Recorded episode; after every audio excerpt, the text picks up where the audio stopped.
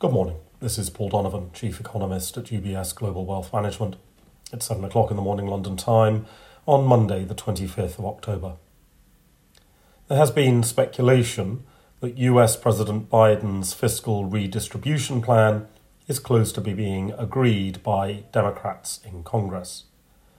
Markets are likely to treat the latest political babble with some caution. Waiting for this risk fiscal redistribution has been like watching Waiting for Godot without the benefit of interval drinks. We have, after all, heard this sort of optimism before. The package is not really a stimulus. The stimulus element is so small as to be a rounding error, and so the main market impact will come in the details of how different sectors of the economy benefit or pay under the proposals. That means that the final market reaction can only come when the pork barrel politics are stopped and we know exactly what is likely to make it into law. US Treasury Secretary Yellen was reiterating the temporary nature of inflation in comments over the weekend. In one sense, the inflation has happened and is dealt with. A chart of the month on month core inflation rate in the States shows a transitory spike up during the second quarter and a reversion to normal thereafter. Of course, base effects means that that will not be showing up in the year on year change until 2022. But from a consumer's perspective, the monthly change should not be ignored. Most consumers do not remember the price they paid for milk, say, a year ago. They might remember what they paid last week, maybe last month. The normal behaviour of core inflation on a monthly basis may therefore account for the lack of concern about inflation that is being exhibited by the general public. In Europe, there are mutterings about progress in the interminably tedious EU UK divorce disputes. No one cares.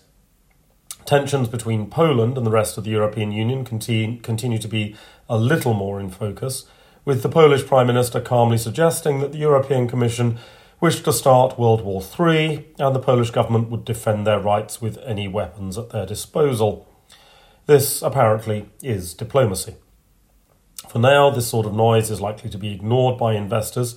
For the very small group who look for European collapse with every headline, there will be vindication, and the majority will regard this as normal brinkmanship associated with European negotiations. There are some business sentiment opinion polls due out, which will tend to track the tone of media headlines. The German IFO survey is due, and there's a couple of Fed surveys on manufacturing.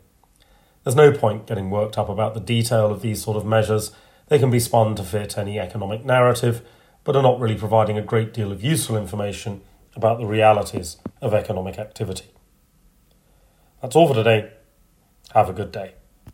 UBS Chief Investment Office's investment views are prepared and published by the global wealth management business of UBS AG or its affiliate, UBS. This material has no regard to the specific investment objectives, financial situation, or particular needs of any specific recipient and is published for informational purposes only. As a firm providing wealth management services to clients globally, UBS AG and its subsidiaries offer both investment advisory services and brokerage services. Investment advisory services and brokerage services are separate and distinct, differ in material ways, and are governed by different laws and separate arrangements. In the USA, UBS Financial Services Inc. is a subsidiary of UBS AG and a member of FINRA SIPC. For information, please visit our website at ubs.com forward slash working with us. For a full legal disclaimer applicable to the independent investment views produced by UBS, please visit our website at ubs.com forward slash CIO dash disclaimer.